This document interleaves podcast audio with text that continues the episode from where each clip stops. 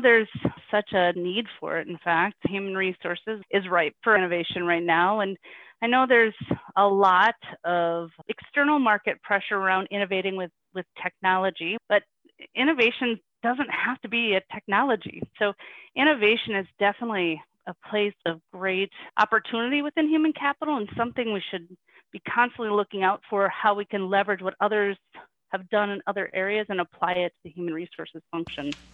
Don't conduct your analysis in isolation because data is so incredibly powerful. Not defending just the tribe, but defending the organization. Those creative people that you really want to keep empowered, keep excited, keep motivated, keep thinking. A good experience pays dividends down the line. Stereotypes tend to break down in proximity. Welcome to We're Only Human, a podcast about human resources, business, technology, and the workplace. My name is Ben Eubanks, your host, and I'm so glad you're here.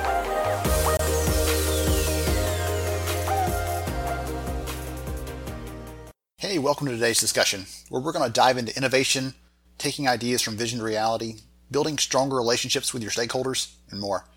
I had so much fun talking with Karen Wagner, the Senior Director of Talent Transformation for UnitedHealth Group, and I can't wait to share this with you.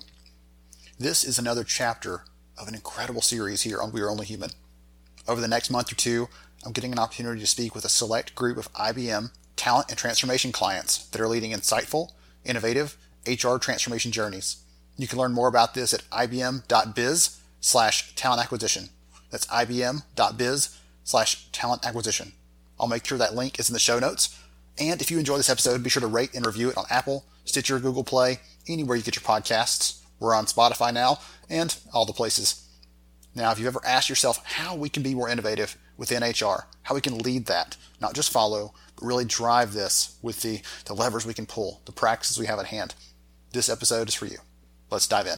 Hey everyone, welcome to another episode of We're Only Human. I am Ben Eubanks, your host, and just really glad to have you here. You know, we talk a lot about HR, competitive practices, we talk about other topics, but one thing I'm always a fan of is really digging into innovation. Not just the idea of innovation, but how we make that happen in practical ways. And sometimes, unfortunately, we see that as happening outside of our function. And I'm hoping that today's discussion helps us to shift that thinking where we can originate some of the innovation ourselves. And here to talk about that, among other topics, is Karen from UnitedHealth Group. Karen, welcome to the conversation. Thanks, Ben. Excited to be here and uh, excited to talk to, to you today. Awesome. Well, I'm I'm thrilled to have you here in in our conversation. Getting ready for this, you had some great ideas, things to share, and so I can't wait to dive into those. Before we get too deep into the discussion, though, why don't you start us off? Tell us who you are and what you do. My name is, as you know, Karen Wagner, and I am the talent transformation leader for UnitedHealth Group, helping transform our talent experience uh, for our organization. When you're not transforming that talent experience, what do you like to do, Karen? When I'm not transforming that talent experience, I love to go sailing with my husband and my small child, as well as do woodworking in my free time, building everything from cutting boards to playground sets. Really? that is so fun. Mm-hmm. That's really neat. I have a good friend that does the the cutting boards and things like that and it's just an amazing thing i am not handy at all that is not my skill set so i'm always thankful for someone who has that capability to see something where it's not there and they can see it in their head and they can make it come to life that's so much fun so really neat fun stuff so besides woodworking, you have some other superpowers that we're actually going to dive into today. I am excited to, to talk about this discussion broadly of innovation and some of the other things I alluded to at the intro. So, just to get our feet wet a little bit, let's talk about innovation because, as I, as I said, we sometimes see that as something that happens to us in the HR function. Someone tells us what to do, or it happens in some other part of the business and we're just business as usual. But I'd love to think that innovation can come within HR, that we can rethink how we're doing things. I'd love for mm-hmm. you to mm-hmm. put your spin on that. What do you think? What do you think about that? Is that too pie in the sky or is that reality? Is that possible? Oh, it's so possible. And in fact, uh, such a dearth of need for it. In fact, human capital or human resources, whatever your organization refers to it as, is ripe for actually innovation right now. And I know there's a lot of external market pressure around innovating with, with technology, which seems like an easy space for people to go into and innovate with technology to drive more process improvement or a better experience or to reduce cost, but innovation doesn't have to be a technology. It, it, can be as simple as learning from other industries or functions what they're doing to drive a better outcome for their particular function. If the marketing team is, is doing some sort of a process improvement for their function, could that apply to human capital? If the financial services industry has, has happened upon something that's innovative in how they deliver a particular service, could that work? I mean, professional services firms are structured similar to how human capital is structured in many organizations. Could that be applied? So, innovation is definitely a place of great opportunity within human capital and something we should be constantly looking out for how we can leverage what others have done in other areas and apply it to the human resources function. So you gave some really interesting examples there. Some of them inside the business, watching other functions, some of them outside the business.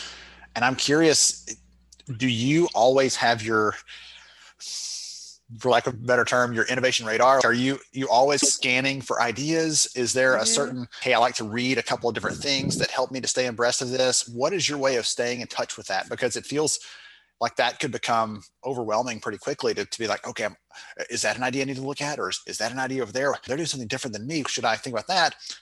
I'm trying to figure out if there's a balance between like always having the floodgates open or is it just you sift through you're looking for those uh, diamonds in the rest of the stuff that you're just picking through. I'm curious how you would you, you approach that personally yeah, so the personal approach my husband hates is I'm always looking for an innovation, whether it's trying to cut 30 seconds off my daily commute or uh, trying to streamline how we load the dishwasher, right? So my mind might be a little bit wired that way, but everybody can be doing this thought pattern of constantly scanning the environment and you're right, it could be over- overwhelming because everything can be changed. It's just choosing your moments and choosing the place, uh, being strategic, uh, the overused word of strategic about where you want to actually make a change, where it drives the greatest value.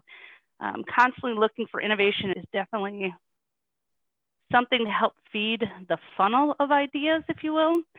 Um, but taking that funnel and winnowing it down is some of the art of how innovation happens in an organization. And even in personal lives. So taking all the ideas that are out there, but then putting it through a funnel and, and trying to figure out what ones are the ones you want to do is some of the art of innovation. That's really intriguing. I love that. So we've got we've talked about how to get ideas, how to look for ideas, how to capture those in, in some ways. What what are the next steps in terms of taking that idea and actually making come to life? I mean, you, to trans to the parallel, you talked about, I talked about woodworking earlier. You said you do that. I'm like, it's that that escapes me because you have to envision something that's not there yet and think about what it takes to make that appear. The same thing applies here. That's a great idea, but then how do we actually start translating those ideas into actions that we can take? So the translation of ideas into action is something where when somebody has a, a vision in their head and you are, are maybe somebody who's responsible for translating it into action or versus when you have the idea yourself and translating into action are, are kind of two different things. So if you're in a situation or I'm in a situation, which I commonly am, where somebody else has a, a vision for how to accomplish it, a lot of times I start with a lot of why questions, like why are you trying to do it? What are you trying to drive? What's the value at the end of it? What does success look like if you were to accomplish this? What does that taste, touch, feel, look like? What would people be saying, feeling, thinking, or doing when this is successful? So I'm usually at the beginning when I'm translating somebody else's vision for innovation, asking a lot of questions about what they're trying to accomplish, why they're trying to accomplish it, what benefits and value are they driving from it. And, and what becomes clear as you start asking those questions is that vision becomes a little bit of your vision. You can start to feel, taste, and touch it too. They've been motivated you, inspired you, and, and you can start to figure out, okay, I can see why their vision is so important. And then, then the work begins of taking the answers to all those questions of, right, what does that mean in terms of resources? What does that mean in terms of process? Who are the players and the relationships and stakeholders who are going to give a dang about whether you do it or not? And who are maybe some of those people that are obstacles to getting it done? So it's really reading the landscape, understanding the players, understanding the resources and the processes and the people that are impacted by it and and putting that down I, I, would say on paper and starting to navigate through it right? Plot your course through it. And it can feel overwhelming at first, but um, continuing to make I don't know, inroads into it, into that kind of that translation on the paper or into whatever format you use is some of the way in which you, you actually do translate innovation into reality because you got to keep pressing at it, keep asking, keep pushing. Frankly, I've earned the nickname of Bulldog because I just keep pushing at it until everybody can clearly get there. It's not an easy process, and that's why it is such a thing that stutters in organizations so often because it really does take a lot of effort to translate innovation into reality. It's really about behavior change in a lot of ways some in the different ideas and, and concepts you just laid out like telling someone an idea is the easy part. Getting them to buy into it is harder. Getting them to actually do something after that is even harder. It gets you know more complex and, and exponentially more difficult every step you go down that path from oh that's interesting.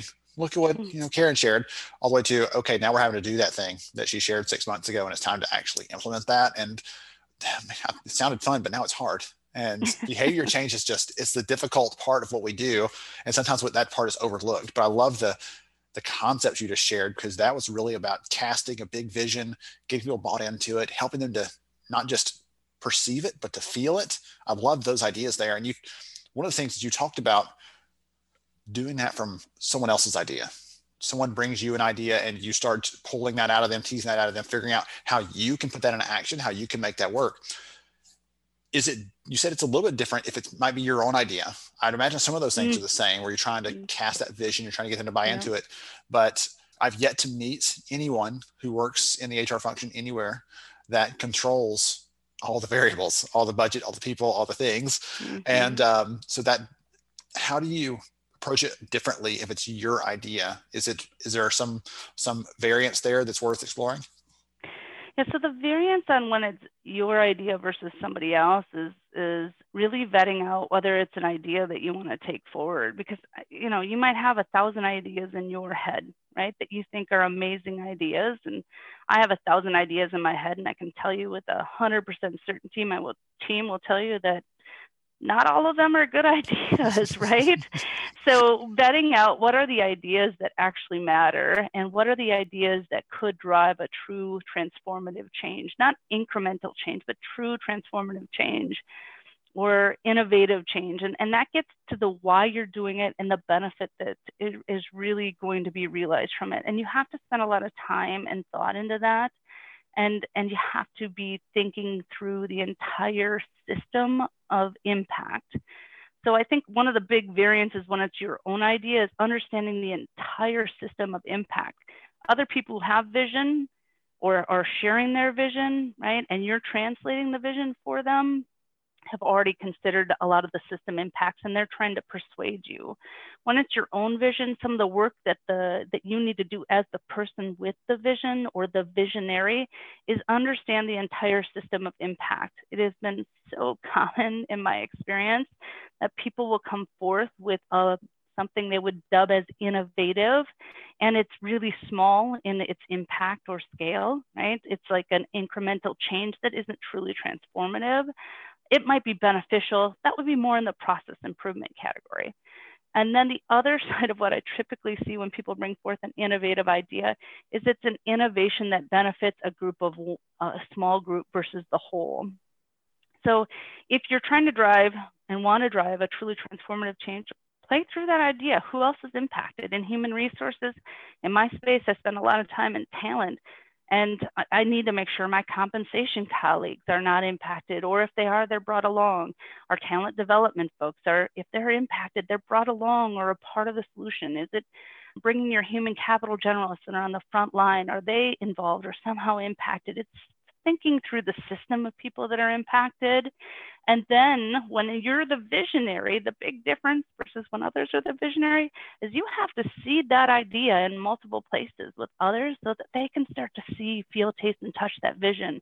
And it truly is a seed. You plant a seed with comp, or you plant a seed with talent development, or you plant a seed with the human capital folks. And you're planting that seed in many places. And then you got to go back and water it, right? You got to feed it a little bit. You got to give it a little sun so other people can start to see that vision kind of emerge. And if you do it with art and grace that true innovators do in corporate America, it starts to feel like it's other people's ideas, even though you were the seed and you were the originator of that vision. And it, when you see it come to life, it becomes this moment of great pride that you've grown this entire field of outcomes, if you will. Goodness gracious, there's so much I could dive into based on what you just said. I think I'll tack, tackle that last piece because you laid out this process so far in the last 20 minutes or so that could sound very scientific. But the two words you just used were the most unscientific words you could. You said art and grace as part of this. Mm-hmm. And where's the balance there? Is this mm-hmm. we need to think through this like it's a very logical process. We need to think through and have some planned steps That sounds very scientific and logical and process oriented. Yeah. But the flip side of it is, is you said right there, there is some art to it. Uh, knowing you, that's a great idea, but it's not gonna. It doesn't feel like it's gonna have that big enough impact for enough people for us to be for it to be worthwhile. Right? We can only support and survive so much change in the organization. And if I'm gonna make a choice, that feels like maybe not the right one. So I'll go with this other direction. And so I'm kind of curious, is there a balance between that, the, the art and the science piece of that? It, it might not be that there is, but my head oh, wants to classify it as one of those. It's going to be one or the other. Yeah. I think it's both actually. And, and the science process, which is how my brain is wired, and I've learned more the art of it over the years, is, is an important part of it. And there is definitely a balance. The art of it is, is a lot around who are the players, where are they at, and it's the time, and knowing them, those moments to bring it forth that I would put as some of the art of it. And maybe I need to think a little bit deeper on that, but really that there's a time and a place for everything. And if you're, I don't know, an example I have is my leader's crabby one day and I go in with this innovative idea that I'm so excited about, that is not the moment to to shine your light on your innovation. They're going to say no because they're just not in the mood. And yes. even if the time is right for the organization, you still have to bring individuals along and that's the art of it is bringing the individual along and those timing the timing and moments in which to bring those individuals along they do become apparent um, as you read the individuals you're working with. So the relationship piece is really where the art part falls in. Yeah the relationship is definitely a great way to classify that. I'm just trying to think if there's any any other places that i'd say the art of it is something that matters that's a good um, one though. But yeah, let's one. dig into the relationship piece a little more, if okay. you don't mind, because I think that's no, a. Yeah. Again, I made the joke earlier. We don't own everything, but we also we have a lot of partnering. We do. We have a lot of other stakeholders in the business, and there there are some decisions we make in HR that are only within our four walls, but the mm-hmm. but a lot of decisions we make affect a large swaths of the workforce or our leaders, of the managers, who whichever you know lens we put on that initiative. And so that is a, a challenging part for a lot of us who've worked in any company ever. I'll go ahead and, and broaden that scope. We have to navigate the complexities of the relationships, understanding what other people want. And you gave the example, right, of, of just that really that relationship to your own leader and what they're feeling like and how you approach them that one day. And that's a microcosm for all the leaders interacting with from an HR perspective and over a long period of time that makes it again more complex to think about. So any suggestions, tips, ideas, strategies, whatever you've got there around the navigating the complexities of the relationships and sorting through how to do that. Again, maybe it's more strategically, maybe it's just having a little more of an artful touch, whichever way you want to take that, it doesn't matter. But I'd love to hear some ideas from you on that. Sure, sure, sure. A couple of ideas that come top of mind interestingly, many times when we are promoting or trying to influence others to our, our way of thinking, we use pronouns such as I or me or we. It, it's a it's a bit of a trick to try to start translating your talk track into the focus on what the business problem is and what the business issue is or the business imperative is. You'd start to take the pronouns out of it and you start to talk in languages that other people um, hear with less emotion. So if you talk in terms of your customer, you talk in terms of your business partner, and you talk framing things that way is a, a beautiful way to take some of that art into the conversation. Uh, timing, as we talked about, is definitely a factor. The other kind of trick that I use quite a bit actually is to recognize who I'm trying to influence, and I don't always go and directly influence them, right? So usually I'm aware of who the people are that are making decisions that are influenced by their maybe direct reports or their network. So figuring out who is influencing who and then going to influence influencer, if that's not a complex thought right there. but um, sometimes the best way to get the decision maker to buy into an idea is to get the people that influence that decision maker to buy into the idea and they will do the influencing for you it's a tactic i use a ton that, that, that delivers great outcomes and i hope i'm not telling my secrets so that all the rest of my organization knows how i do it so. We'll make sure and exclude them so they can't hear all these great ideas when it comes out. That, that actually the way you said that influencing the influencer piece can i tell you a quick story that kind of illustrates that in my head? Um, yeah. I have a good friend, used to be a CHRO for a large organization in North America. And he was trying to get this initiative passed just to make it broad so it captures you know a lot of the use cases out there trying to get this initiative passed. And he knew that if he went in the into the board meeting and laid out his plan it didn't matter as you said earlier how good it was. He had checked all the boxes. He had answered all the questions. They still would have pushed back and asked on asked for feedback from some of the other people in the room. And so he actually went to those other people before the meeting ever happened and said yep. I want your input on this will you give me your ideas did i miss anything that you're seeing like what did i miss is there a, is there something that needs to be added in this should we adjust the number somehow and so he had those pre-meetings with them so when it came to the actual live presentation this is his his Super Bowl, for lack of a better term for him. He's ready. He's ready to go. They turned and they asked that person, "Hey, what do you think about this?" And like, "Hey, I've already been through all the numbers. It looks solid. I, I'd agree with it," and it gets approved immediately. But it's because he didn't wait until the, too late. He used some of the ideas you're talking about here, and I I never thought stopped to think about influencing the influencer there, but that was a good example of how like the people that ultimately made the decision were influenced by the person that he spent time with. And so he was strategic in that way. So he already knew maybe your secret, but in general, that's something that most of us don't do very well in most of the decisions. It's I prepare, I'm ready, I'm going to go and deliver this. And in some cases, it is the pronoun piece too, like you talked about. Here's my idea. I think we should do this. Here's how we can XYZ instead of looking at it through the lens of what the business needs and using those terms that, as you said, might not evoke so much of a, a visceral or emotional response. No. Well, and the beautiful part about influencing influencer and, and going through those conversations, whether it's formal or informal or seeding it wherever you see it or need to see it, is that oftentimes they'll have an idea or two or some sort of refinement that makes your idea even better. And so you're building something with your colleagues that they have some emotional involvement and some ownership, if you will, in with you. So you're bringing people into your solution. They're seeing the vision along the way. So it's a it's a beautiful combination when you can do that.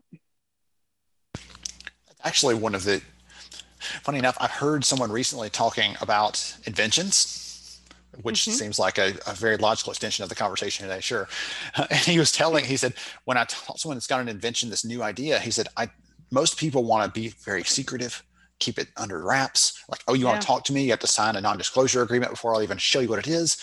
And he said, my advice to someone creating something new is go out and tell everybody that you can, because you will start to hear you're saying refinement ideas. You'll get support. People like, oh, where do I get that? I, you know, I like it, but if they don't know about it, they can't support it. And so I, that ties back to your, you keep saying the, you know, seed these ideas, lay them out there, put them out, and when it's time to come and and reap what you've sown, there will be opportunities available. But if you've kept it a secret, you've waited till the very end to release it, it's tightly under wraps and no one else knows about it.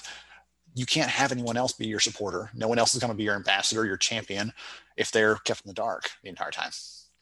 Yeah, that, that, that's so spot on, and I, I love the the direction you're you're taking the conversation because it really plays into the other part of innovation, which is mm, not all the ideas are good ones. And so when you go out and socialize it, as you just described, and it's a terrible idea, which they happen, you're going to get feedback and pointing out where something is or is not a great idea and taking that feedback. I think that's the other art of of innovation, you have to listen to what other people are saying to you.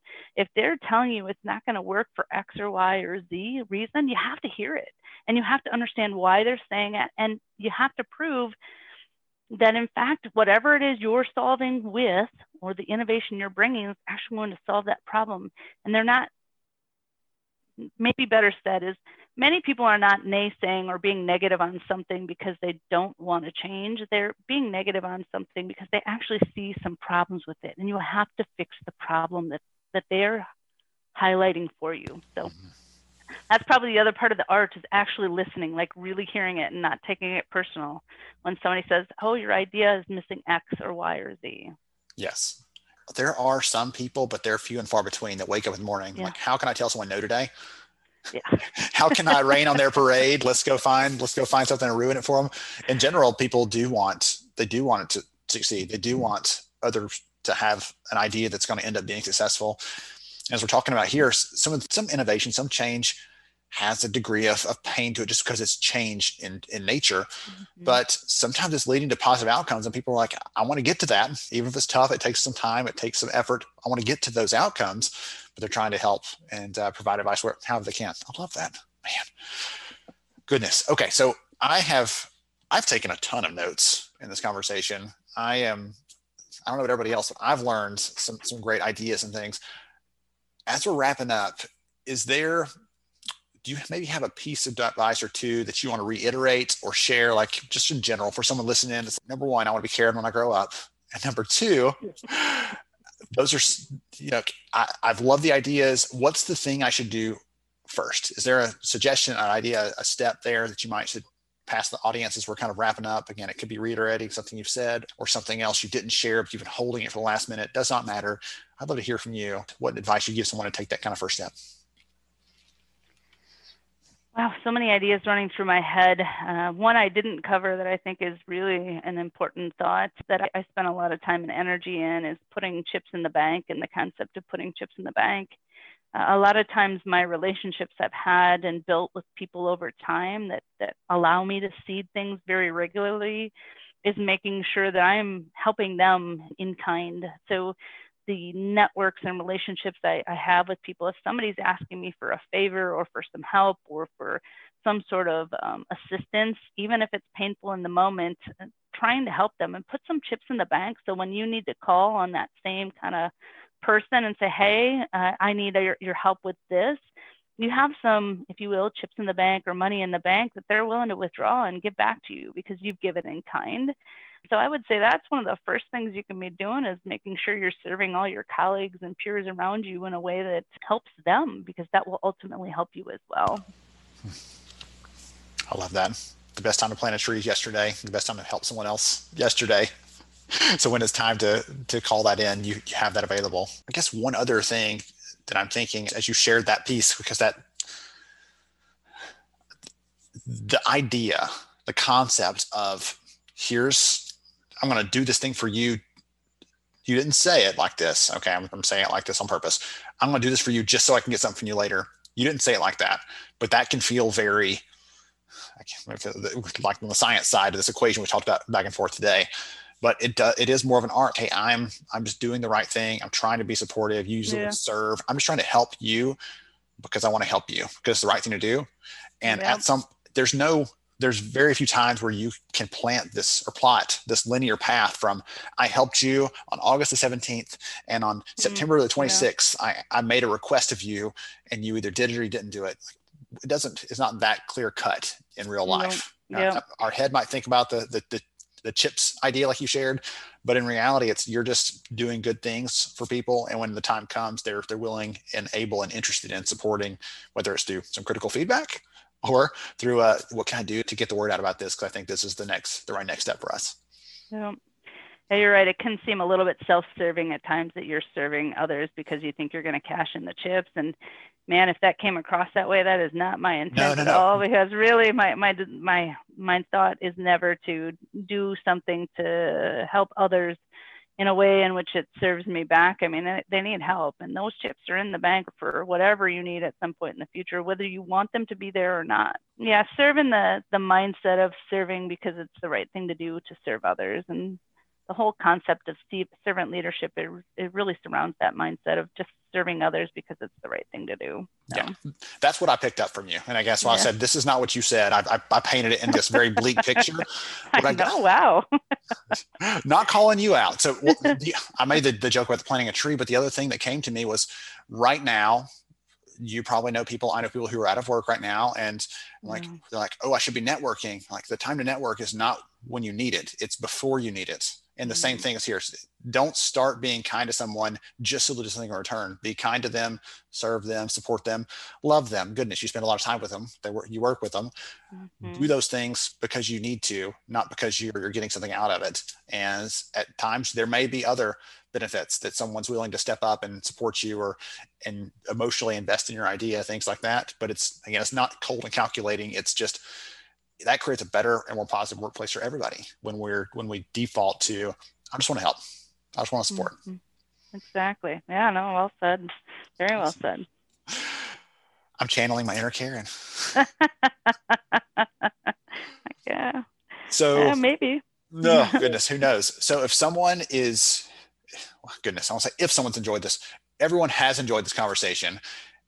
If they want to learn more about your organization, they want to learn more about the work that you do, just connect with you, is there a way to do that? Yeah, you can always uh, check out UnitedHealth Group at our, our company website. And I'm out fairly often and happy to chat with people via LinkedIn. We're going to get you, get, get your connections built out there perfectly. Awesome. Uh, Karen, I've laughed a lot. Uh, you have too. This has been so much fun. I've learned a lot too. This has been just a, an amazing conversation. I am so thankful to have the opportunity to spend some time with you today, to learn from you. And I know everyone else has, has appreciated this as well. Thank you. Thank you so much. Thank you. And thanks for the time. And I hope it's been helpful for others. I definitely think that it's great to drive innovation in organizations and human capital. And if this has provided the nuggets to do that, I love it. Wonderful to everybody else, I hope you enjoyed hearing from Karen today. Remember, the links will be in the show notes for the episode. Stay tuned for more We're Only Human. Thank you. Thank you so much for joining me on the show today. I'm honored to have you as a listener. If you enjoyed this episode, please take 10 seconds to rate it at iTunes, Stitcher, or wherever you listen to your podcast. Also, if you know a friend that could benefit from today's conversation, please pass it their way. After all, a rising tide lifts all ships. To see show notes, sponsor information, and our full show archives, visit onlyhumanshow.com.